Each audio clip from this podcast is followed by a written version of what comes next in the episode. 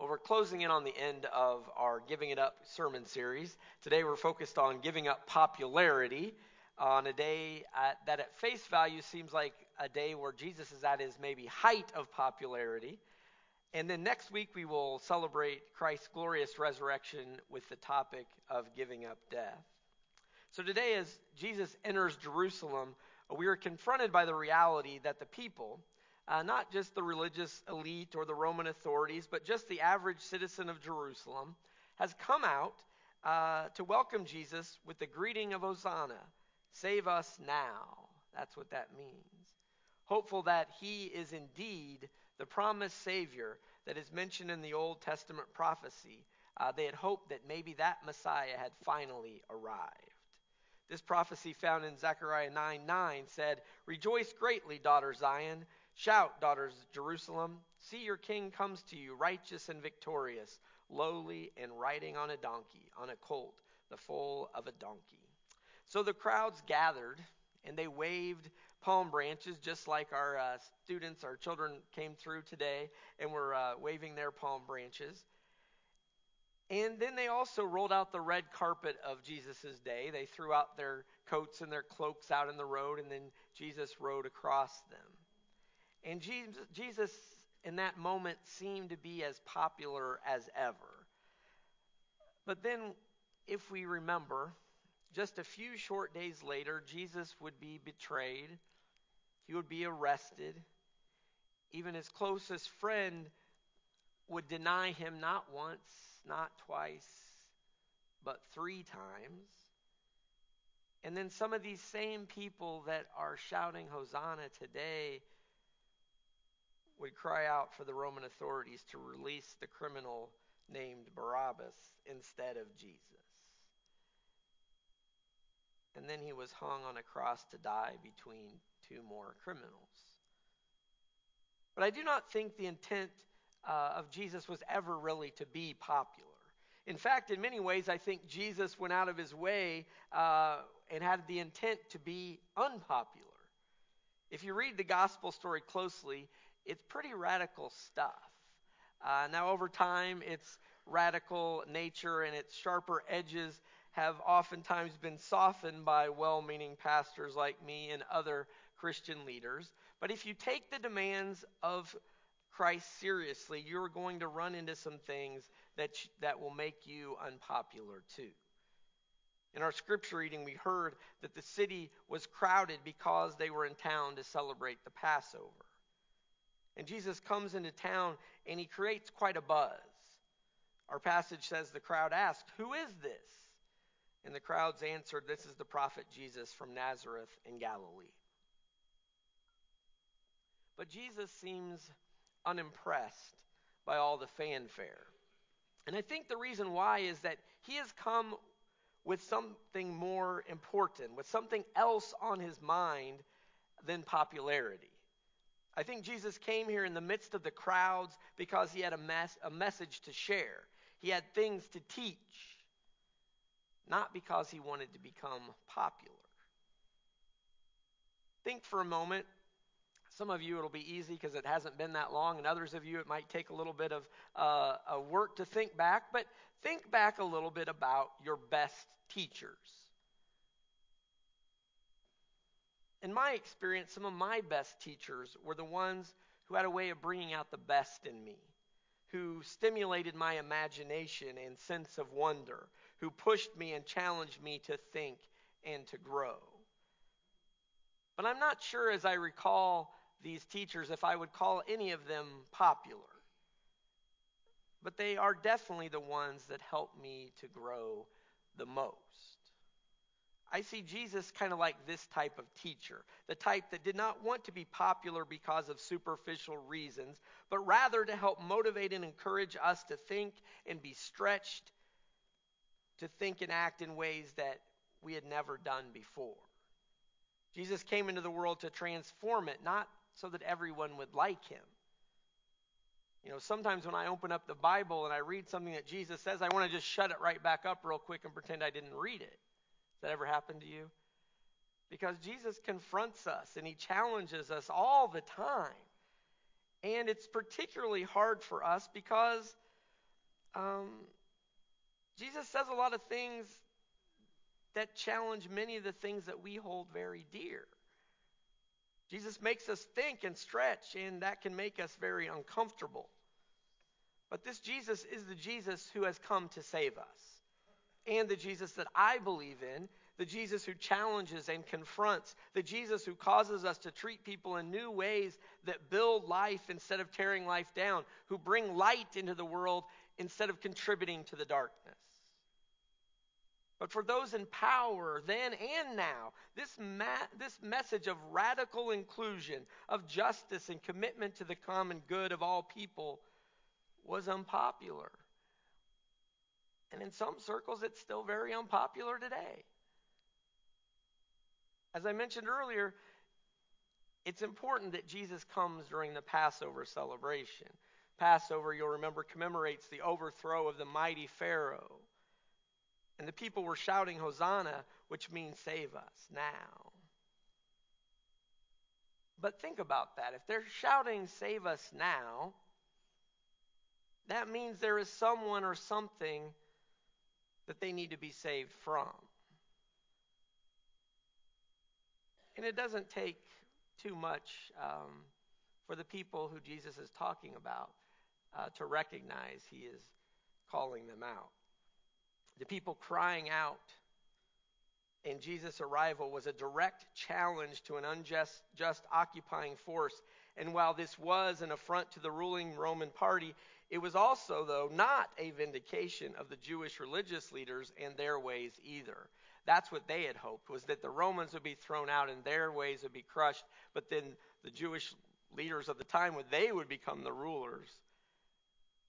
But Jesus confronted both of these groups. He brought challenge to both of these groups. He had made clear from the beginning of his earthly ministry what his agenda would be.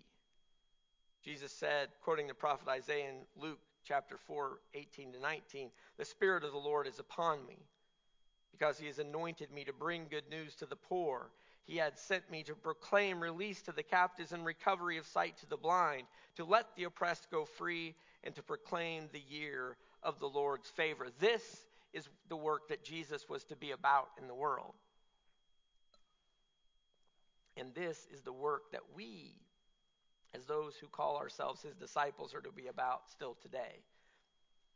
But whenever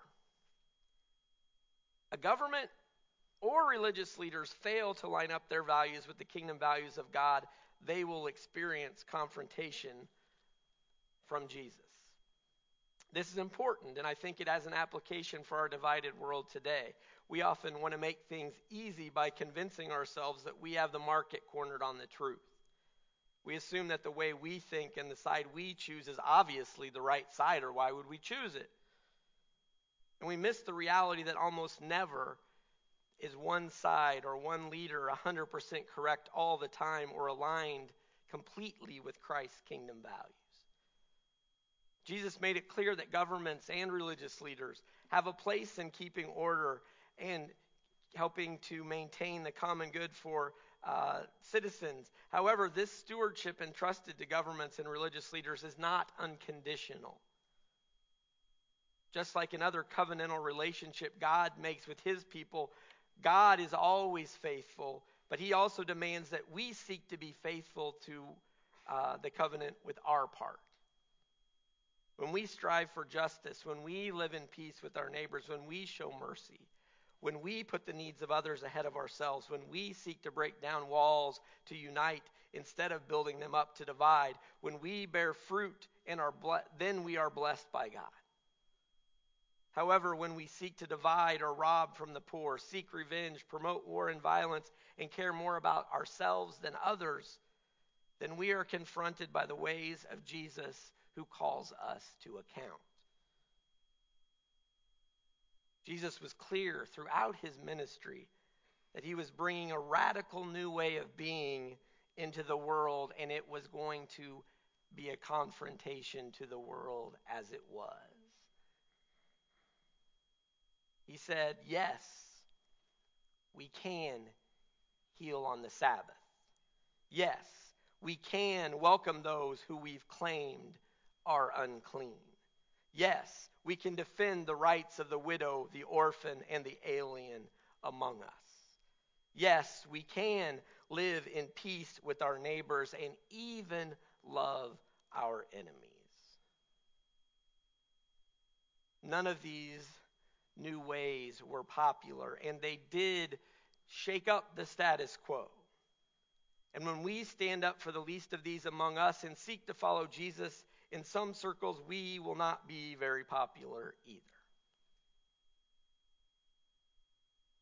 On that first Palm Sunday, just imagine for a moment, you know, Jesus is coming in.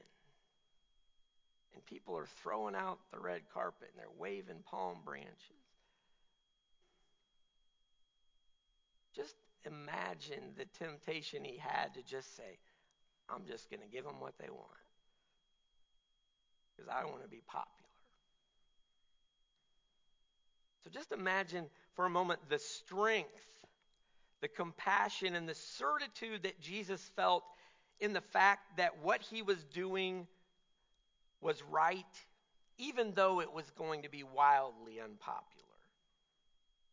Calling for unity, calling for justice, calling for peace, calling for the powerful to use their power for securing the common good, especially for the least among us. This is not stuff that was going to make him popular.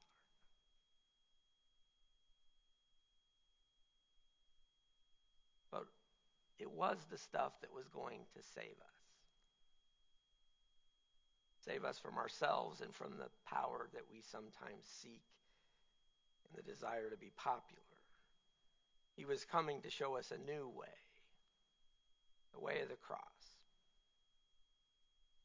Maybe this is the Jesus that we are called to follow too, to be wildly unpopular in the face of all that is unjust, so that we may advocate for those who are marginalized.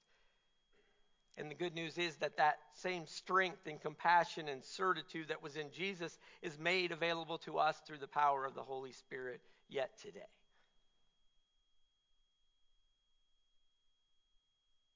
We are to be a voice for those who are having their voices silenced. We have to speak up even when it is unpopular. We have to say something. We have to love our neighbor and our world enough to confront anything and anyone that attempts to divide us up or tear us down or break us apart. And I know that this is not an easy thing or a comfortable thing. But we must use our voices as Christians and we must take the risk of being unpopular. Now, I don't want you to confuse this, and I don't want us to be unpopular because in the process of lifting someone else up, we are tearing someone else down. Instead, we must be like Jesus and paint an alternative picture of how we can be in the world that is powerful in life giving ways. The things that attract people to Jesus Christ are not us telling people about Jesus, it's people seeing Jesus alive in us in acts of joy and love and kindness. And we stand up for those who gives us no benefit to stand up for, but because it is right, we do it anyway. Jesus calls us to lift all people up, not just pick up one group by putting another group down. We all have opportunities to impact the people around us, and we cannot simply hold Jesus in our hearts anymore. We must act. Jesus acts definitively throughout this week. He does not hold his love for his children in his heart, but he spills it out in his blood.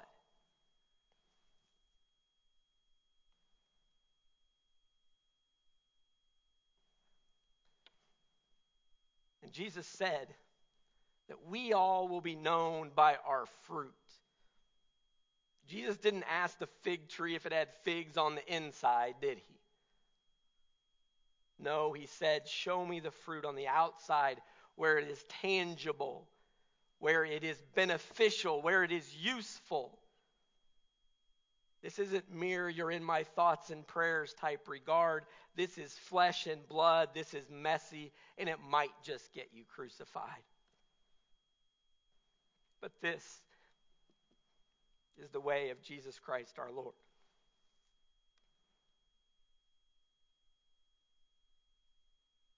On Palm Sunday, Jesus comes to tell comes to town to tell everyone, I don't care anymore about your about what's in your heart.